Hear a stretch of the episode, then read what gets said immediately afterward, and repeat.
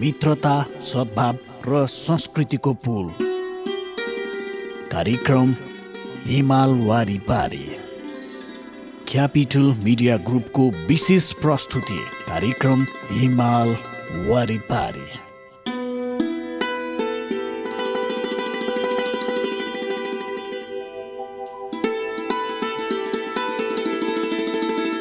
नमस्कार। Capital media ग्रुपको विशेष प्रस्तुति कार्यक्रम हिमाल वारिपारीमा यहाँलाई हार्दिक स्वागत छ। म पिमल थापा।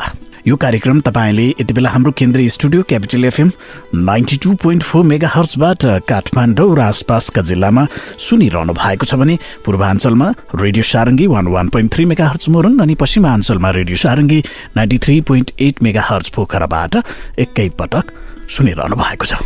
सँगै हाम्रो वेबसाइटहरू W W W dot CFM अनियर dot com र W W W dot radio Sarangi dot com मार्फत पनि संसारभर तपाईँले हामीलाई एकैपटक सुन्न सक्नुहुनेछ। कार्यक्रम हिमाल वारिपारीका हरेक श्रृङ्खलामा हामी हाम्रो छिमेकी मित्र राष्ट्र चीन र नेपाल बीचको मैत्रीपूर्ण सम्बन्धका विविध पक्षहरूका बारेमा सामग्री प्रस्तुत गर्दै आइरहेका छौँ। नेपाल र चीन बीचको सुखद सम्बन्धलाई झल्काउने गतिविधिहरू र नेपाल र चीन बीचको आर्थिक सामाजिक तथा सांस्कृतिक सम्बन्ध एवं चीनका विषयमा विविध जानकारीमूलक सामग्री विषयवस्तुहरू कार्यक्रममा प्रस्तुत गर्दछौँ। श्रोता कार्यक्रमको सुरुवात गरौँ चिनिया भाषाको यो एउटा गीतबाट।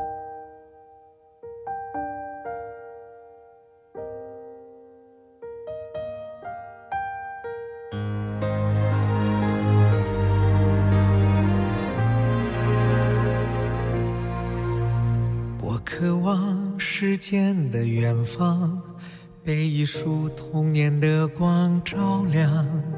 那清晨许下的愿望，是回家的芬芳。我怀念旧日的时光，为一棵青春的树徜徉。那午后穿过的小巷。是出发的地方。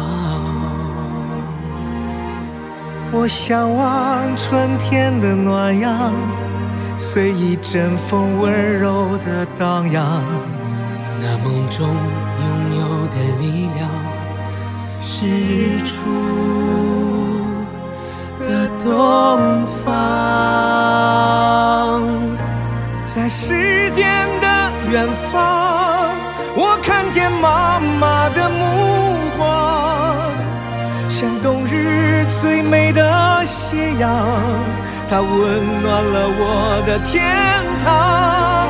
在时间的远方，我看见孩子的成长，在心中最软的地方，它呵护了我。的晴朗。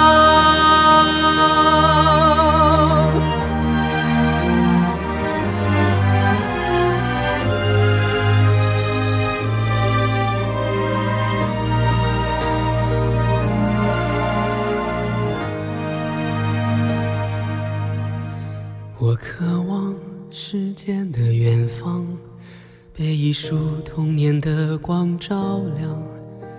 那清晨许下的愿望，是回家的芬芳。我怀念旧日的时光，为一棵青春的树徜徉。那午后穿过的小巷，是出发的地方。我向往春天的暖阳，随一阵风温柔的荡漾。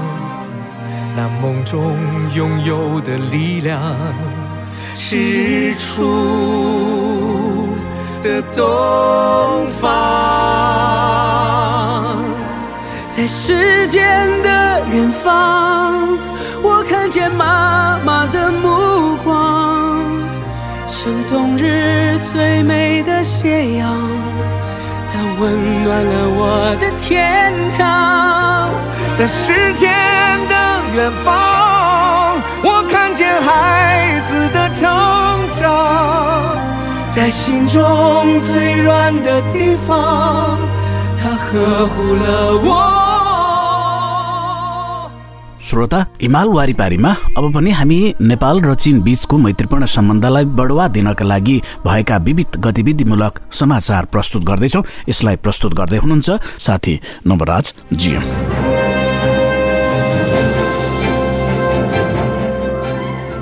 चीनको राष्ट्रिय तथ्याङ्क ब्युरोले डिसेम्बर पन्ध्र तारिक सार्वजनिक गरेको तथ्याङ्क अनुसार गत नोभेम्बर महिनामा चीनको आर्थिक सूचक राम्रो बनिरहेको र ग्रास्थ अर्थतन्त्र राम्रो भइरहेको छ। तथ्याङ्क ब्युरोका जिम्मेवारी व्यक्तिले जानकारी दिएअनुसार चौथो त्रैमासिक अवधिमा चीनको आर्थिक वृद्धि दर बढ्दै जाने र सम्पूर्ण वर्षमा चीन विश्वको मुख्य आर्थिक एकाइमध्ये वृद्धि दर भएको एउटा मात्रै आर्थिक एकाइ हुने सम्भावना छ। आउने वर्षमा चीनको आर्थिक वृद्धि सामान्य स्तरमा फर्केपछि उपभोग्य आर्थिक विकास स्वस्थ र दिगो बनाउने महत्त्वपूर्ण इन्जिन रहने कुरा पनि तथ्याङ्क ब्युरोका जिम्मेवारी व्यक्तिले बताएका छन्। चीनको परराष्ट्र मन्त्रालयका प्रवक्ता वाङ ओनपिनले विश्व जलवायु सञ्चालनलाई गहन रूपमा अघि बढाउँदै जाने चीनको विश्वास रहेको बताउनु भएको छ। डिसेम्बर चौध तारिक पैचिङमा आयोजित पत्रकार सम्मेलनमा बोल्दै उहाँले चीनका राष्ट्राध्यक्ष सी जिनपिङले जलवायु अपेक्षा शिखर सम्मेलनमा दिनुभएको सम्बोधनले एकताबद्ध सहयोग प्रवर्धन बहुपक्षवादको समर्थन तथा पेरिस सन्धिको दृढ समर्थन चीनको अडान रहेको स्पष्ट भएको बताउनुभयो। राष्ट्राध्यक्ष सी जिनपिङले सम्बोधनमा मानव जातिको संयुक्त भागी निर्माण गर्ने जिम्मेवारी चीनले लिएको बताउँदै विश्व जलवायु सञ्चालनलाई गहन रूपमा अघि बढाउँदै जाने विश्वास व्यक्त गर्नुभएको थियो। सो शिखर सम्मेलनमा विश्वका बीसवटा मुलुकले कार्बनलाई न्यूनतम बनाउने लक्ष्य प्रदान गरेका छन् भने चालिसवटा मुलुकले योगदान दिने नयाँ वचन दिएका छन्। विश्वका विभिन्न मुलुकसँगै मिलेर पेरिस सन्धिलाई अघि बढाउँदै जलवायु परिवर्तनको सामना गर्ने विश्वको नयाँ यात्रालाई सुरु गर्ने इच्छा चीनले लिएको पनि प्रवक्ता वाङले बताउनु भएको छ। र महामारीको प्रभाव परिरहेका विश्वका विभिन्न मुलुकहरूमध्ये चीनमा गरिबी निवारण क्षेत्रमा हासिल भएका उपलब्धि आकर्षक भएको र लगभग सत्तरी करोड जनसङ्ख्यालाई गरिबीबाट मुक्त गरेको चीनले विश्वको गरिबी निवारण महाकार्यको लागि सबभन्दा ठूलो योगदान दिएको कुरा सो प्रतिवेदनमा उल्लेख गरिएको छ। चालु वर्ष आकस्मिक रूपमा आएको कोरोना महामारीबाट एसियाका विभिन्न मुलुकको गरिबी अवस्थामा प्रभाव परेको सबभन्दा प्रत्यक्ष कारक तत्व हो र एसिया नै विश्वमा गरिबी निवारण क्षेत्रमा योगदान दिने सबभन्दा ठूलो क्षेत्र बनेको छ प्रतिवेदनमा उल्लेख छ। पोआओ एसिया मञ्चले डिसेम्बर पन्ध्र तारिक प्रकाशित गरेको एसियामा गरिबी निवारण दुई हजार बिसमा भनिएको छ। ठूलो आर्थिक वृद्धि भइरहेको हाराहारीमा एसियामा विकासोन्मुख मुलुकको आर्थिक तथा सामाजिक सङ्क्रमण आधारभूत रूपमा विश्वको अर्थतन्त्र तथा गरिबीको मूल स्थितिमा परिवर्तन गरिएको छ। सन् दुई हजार उन्नाइससम्म अधिकांश एसियाली विकासोन्मुख मुलुकमा गरिबी दर तीन प्रतिशतभन्दा कम घटेको छ। फोरमले एसियाली मुलुकहरूले गरिबी समूहको जीवन समर्थन प्रणालीमा सुधार गर्नुका साथै सामाजिक प्रत्याभूति दिने प्रणालीको पनि स्थापना गर्नुपर्ने र नयाँ गरिबी निवारण रणनीति तर्जुमा गर्नुपर्ने प्रतिवेदन मार्फत आग्रह गरेको छ।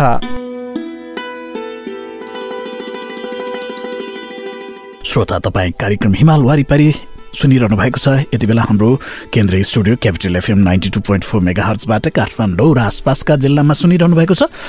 प्रदेश नम्बर एकमा radio Sarangi one one point three mega hertz Morang अनि गण्डकी प्रदेशमा radio Sarangi ninety three point eight mega hertz मार्फत एकैसाथ सुनिरहनु भएको छ। सँगै हाम्रो वेबसाइटहरू W W W dot CFM अनियर dot com र W W W dot radio Sarangi dot com मार्फत हामीलाई संसारभर सुन्न सक्नुहुनेछ। कार्यक्रममा हामी नेपाल चीन सम्बन्धका विविध आयामहरूका बारेमा चर्चा परिचर्चा गरिरहेका छौँ। यहाँ छेउ कार्यक्रममा एउटा छोटो व्यावसायिक विश्राम लिन्छौँ। विश्रामपछि बाँकी सन्दर्भ लिएर फेरि पनि उपस्थित हुनेछौँ। मित्रता सद्भाव र संस्कृतिको पुल। कार्यक्रम हिमाल वारिपारी क्यापिटल मिडिया ग्रुपको विशेष प्रस्तुति कार्यक्रम हिमाल वारिपारी श्रोता यो व्यावसायिक विश्रामपछि यहाँलाई फेरि पनि स्वागत छ। तपाईँ सुन्दै हुनुहुन्छ कार्यक्रम हिमाल वारिपारी। यो कार्यक्रम तपाईँले काठमाडौँ र आसपासका जिल्लामा capital FM ninety two point four mega हर्चबाट सुनिरहनु भएको छ भने प्रदेश नम्बर एकमा radio Sarangi one one point three mega hertz Morang अनि गण्डकी प्रदेशबाट radio Sarangi ninety three point eight mega hertz मार्फत सुनिरहनु भएको छ भने हाम्रा वेबसाइटहरू डब्लु डब्लु डब्लु डट सिएफएमअनियर डट कम र W W W dot radio Sarangi dot com मार्फत पनि संसारभर एकैपटक सुनिरहनु भएको छ। कार्यक्रम हिमाल वारिपारीमा छिमेकी मित्र राष्ट्र चीन र नेपाल बीचको मैत्रीपूर्ण सम्बन्धका विविध आयामहरूका बारेमा सामग्री प्रस्तुत गरिरहेका छौँ।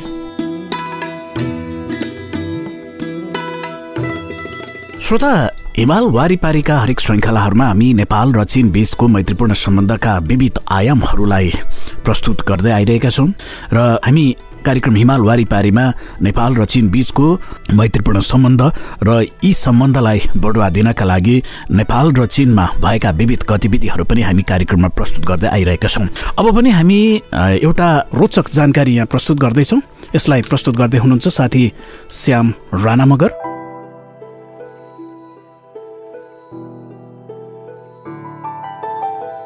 भर्खरै मात्र हामीले मङ्सिर महिनालाई विदा गरेका छौँ। नेपाली समाजमा मङ्सिर महिना बिहेको लगनको हिसाबले धेरै विवाह हुने महिनामध्ये एक हो। मङ्सिर महिनामा समेत धेरै नवजोडीहरू वैवाहिक बन्धनमा बाँधिएका छन्। यसपटकको मङ्सिर महिनामा दाम्पत्य जीवन सुरु गर्ने सम्पूर्ण जोडीहरूलाई हार्दिक बधाई तथा शुभकामना भन्दै नेपाली समाजमा हुने विवाह र हाम्रो छिमेकी देश चिनमा गरिने विवाह संस्कारका बारेमा केही रोचक जानकारी आजको कार्यक्रममा प्रस्तुत गर्दैछौँ। संसारमै विवाह परम्पराको इतिहास धेरै पुरानो र प्रचलित छ। प्राचीन समयमा विवाह कैयौँ तरिकाले हुन्थे तर वर्तमान समयमा परम्परागत विवाह र प्रेम विवाह दुई प्रकारका विवाह मात्र बढी प्रचलित छन्। विवाहपछि केटा र केटीलाई पत्नी पति अथवा श्रीमान श्रीमतीका रूपमा चिन्ने गरिन्छ। विवाह संस्कार आजसम्म आइपुग्दा विभिन्न स्थितिबाट गुज्रिसकेको छ। एक समय थियो जब विवाह शक्तिको बलमा हुन्थ्यो। केटाले जुन केटी मन पराउँथ्यो उसले केटीलाई चोरेर वा शक्ति प्रदर्शन गरी जितेर ल्याउँथ्यो र आफ्नी पत्नी बनाउँथ्यो। राजा महाराजाहरूमा स्वयम्वर मार्फत विवाह गर्ने प्रचलन थियो। स्वयम्वरमा केटीका बुवाले केटासम्म कुनै कठिन काम गर्ने शर्त राख्थे। जुन व्यक्तिले उक्त कठिन काम पुरा गर्थ्यो केटीले तिनै केटालाई वरमाला लगाइदिने चलन थियो। जस्तै रामायणमा सीता र महाभारतमा द्रौपदीको स्वयम्वर पनि त्यही विवाहको एउटा उदाहरणको रूपमा लिन सकिन्छ। त्यसपछिको समयमा मानिसहरू धन सम्पत्ति दिएर केटी किन्थे र किनेकी केटी उसकी श्रीमती हुने चलन पनि थियो। तर हिजो आज विवाह अन्तर्गत केटी पक्ष र केटा पक्षबीच कुरा गरेर विवाह हुन थालेको छ भने केटाकेटी बीच परस्पर प्रेमपछि पनि विवाह गर्ने चलन पात्तै बढेको छ। विवाह नेपालमा मात्र नभई संसारभर अहिले एउटा सामाजिक बन्धन अथवा मान्यताको रूपमा स्थापित छ। विवाहले स्त्री र पुरुषलाई सामाजिक सुरक्षा प्रदान गर्ने सन्तान जन्माउने अधिकार दिने र सम्पत्तिमा भोकाधिकारको अधिकार प्रदान गर्ने जस्ता उन्मुक्ति दिने गरेको छ। संसारका विभिन्न देशमा विभिन्न विधिबाट विवाह गरिन्छ। विभिन्न धर्म समुदायमा फरक फरक विधि र प्रक्रियाबाट विवाह गर्ने चलन छ। नेपालमा पनि विभिन्न धर्म क्षेत्र तथा जाति समुदायमा फरक फरक रूपमा विवाह संस्कार सम्पन्न गरिने गरिन्छ। नेपाली समाजमा विभिन्न जात जाति धर्म र सम्प्रदाय अनुसार विवाह कर्ममा धेरै प्रकारका संस्कारहरू पाइन्छन्। विगतमा नेपाली समाजमा माघी विवाह भागी विवाह चोरी विवाह जारी विवाह प्रेम विवाह आदि विवाहहरू प्रचलित थिए। हिन्दू परम्परा अनुसार सिन्दुर हालेर गरिने विवाहदेखि सिन्दुर नहालिकन गरिने विवाहहरू नेपाली समाजमा प्रचलित छन्। आजको कार्यक्रममा अब हामी छिमेकी देश चिनमा रहेको विवाह संस्कारको बारेमा चर्चा गर्नेछौँ। विवाह सम्बन्धी विशाल चिनको इतिहास पनि निकै लामो छ। त्यसै कारण विवाह सम्बन्धमा चिनियाहरूको परम्परा पनि फरक फरक हुनुका साथै त्यसमा ठुलो परिवर्तन हुँदै आएको देखिन्छ। तर विवाह समारोहमा भव्य हार्दिक र मङ्गलमय वातावरणको सिर्जना गर्नुपर्ने चलनमा भने कहिल्यै पनि परिवर्तन भएको छैन। प्राचीन कालमा चिनमा विवाहका क्रममा छवटा समारोहको आयोजना गर्नुपर्थ्यो। ती छवटा समारोहहरूमा कोसेली सहित केटीको घरमा गएर केटी माग्ने अर्को पटक कोसेली दिएपछि केटी दिने निर्णय गर्ने र विवाह गर्ने आदि समावेश छन्। पहिले पहिले केटाले कुनै केटीलाई मन पराएको खण्डमा त्यस केटीको घरका जिम्मेवार मानिससँग सम्पर्क राख्नका लागि लमीलाई पठाउँथ्यो। त्यसबेला केटाले लमीलाई केही कोसेली दिनुपर्ने मात्र नभई उक्त लमी मार्फत केटीको घरमा पनि कोसेली पठाउनु पर्थ्यो। पहिलो पटक लमीले केटा र केटीका नाम र उमेर सहितका कागजको आदान प्रदान गर्ने गर्थे। दुवै पक्ष मोटामोटी रूपमा सहमति भएको खण्डमा केटा पक्षका मानिसलाई केटी पक्षका मानिससँग भेट गराइन्थ्यो।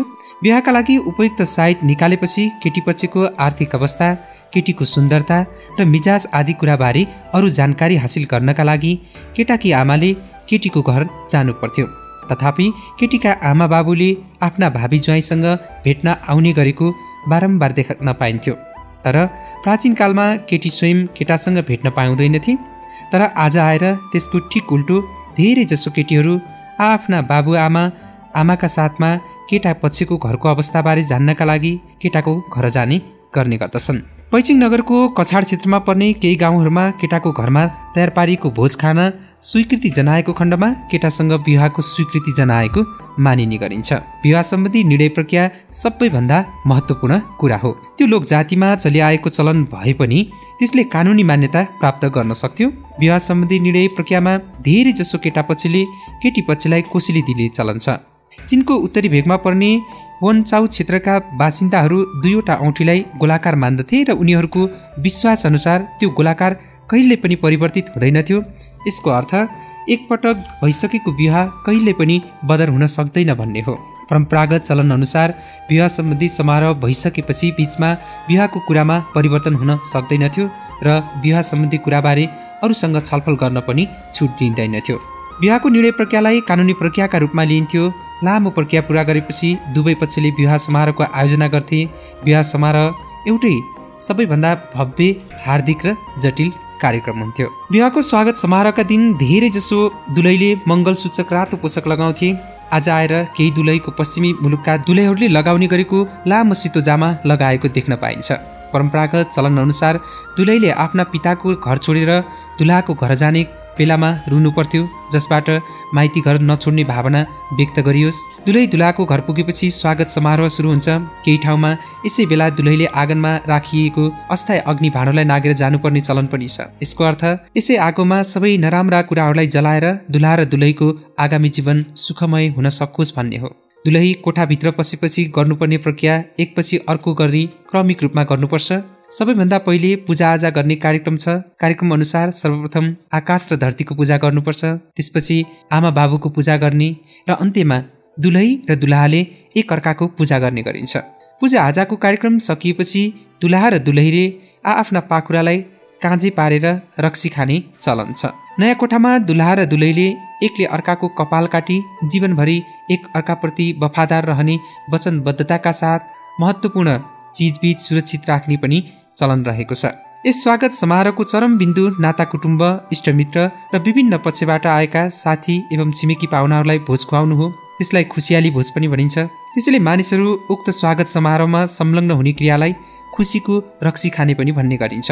लोकजातिमा विवाह स्वागत समारोहको समा आयोजना गर्दा विशेष गरी त्यसको परिणाममाथि एकदमै ध्यान दिने चलन रहेको छ। परिणाम ठुलो वा सानो भएको कुरालाई दुलहा र दुलैका घरका मानिसहरूले त्यसमाथि देखाएको ध्यानकर्षको परिणाम प्रदर्शित गरिएको मानिन्छ। भोजका क्रममा दुलही स्वयं आफैले सबै पाहुनाहरूलाई तरकारी र रक्सी खुवाउनु पर्दछ। दुलहा दुलहीको कोठालाई तुङफाङ अर्थात् खुसी लाग्दो कोठा भनिन्छ। तुङफाङ विवाह स्वागत समारोहको सबैभन्दा अन्तिम भाग हो। त्यसका सहभागीहरूमा धेरै जसो विवाह नभएका युवा युवतीहरू हुन्छन्।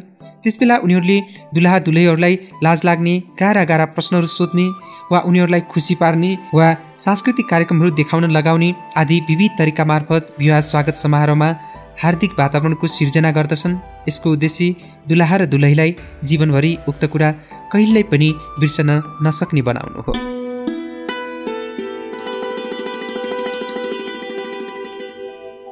श्रोता यी र यस्ता धेरै सामग्रीहरू प्रस्तुत गर्दा गर्दै आजको हिमाल वारिपारीको हामी अन्त्यतिर आइसकेका छौँ। यो कार्यक्रम यहाँले सुनिदिनु भयो यहाँलाई धेरै धेरै धन्यवाद। कार्यक्रम उत्पादनमा हामीलाई साथ दिनुहुने साथीहरू श्याम राणा मगर नवराज जेएमका साथै म विमल थापालाई पनि बिदा दिनुहोस्। र कार्यक्रमको अन्त्यमा हामी जाँदा जाँदै चिनिया भाषाको एउटा गीत फेरि पनि यहाँहरू समक्ष प्रस्तुत गर्दैछौँ। नमस्कार।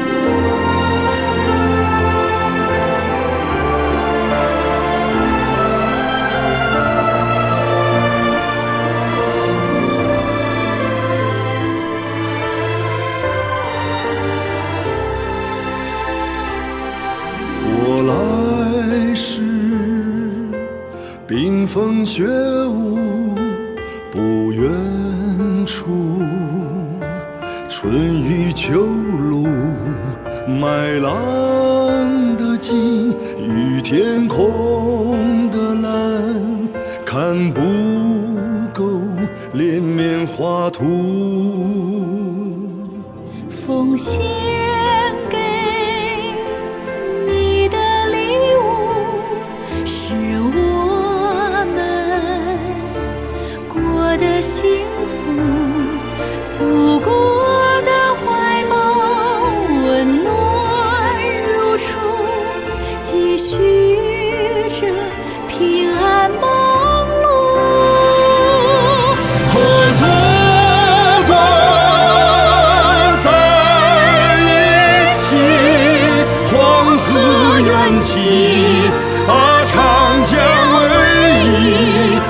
生日祝福在笑容里。